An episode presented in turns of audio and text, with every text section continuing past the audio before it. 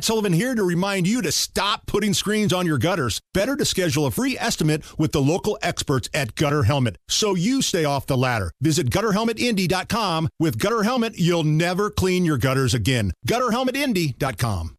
Uh, we've got some vaccine stuff. Oh. Pharmacies, antibodies, side effects, vaccine stuff.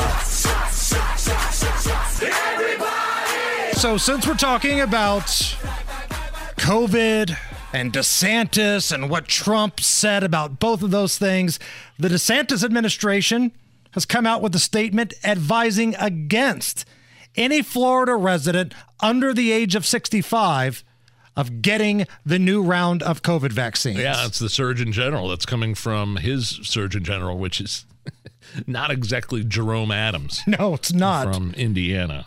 Uh, the CDC's director, Dr. Mandy Cohen, fired back, calling Florida's move dangerous in a statement shared by the White House. I think what's dangerous is the CDC pushing these vaccines, these boosters on kids. They want like as young as six months to get them. I'm looking at the CDC's own data right now. Uh, this, is according to Alex Berenson, who's been a longtime controversial critic of COVID 19 and been on this show many times. Uh, this is again from the CDC's own recent data.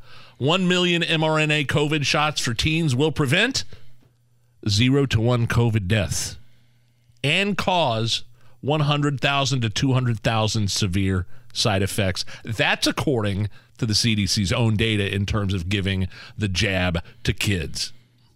You're an anti vaxxer. No, I'm not. I'm just You saying- hate science. I'm looking at the CDC data right here. You want grandma to die. Most European countries have stopped recommending the vaccine for people under 18 and even some older than that. So you're saying that maybe six month olds should not be getting the jab. I wouldn't give it to mine. Got it.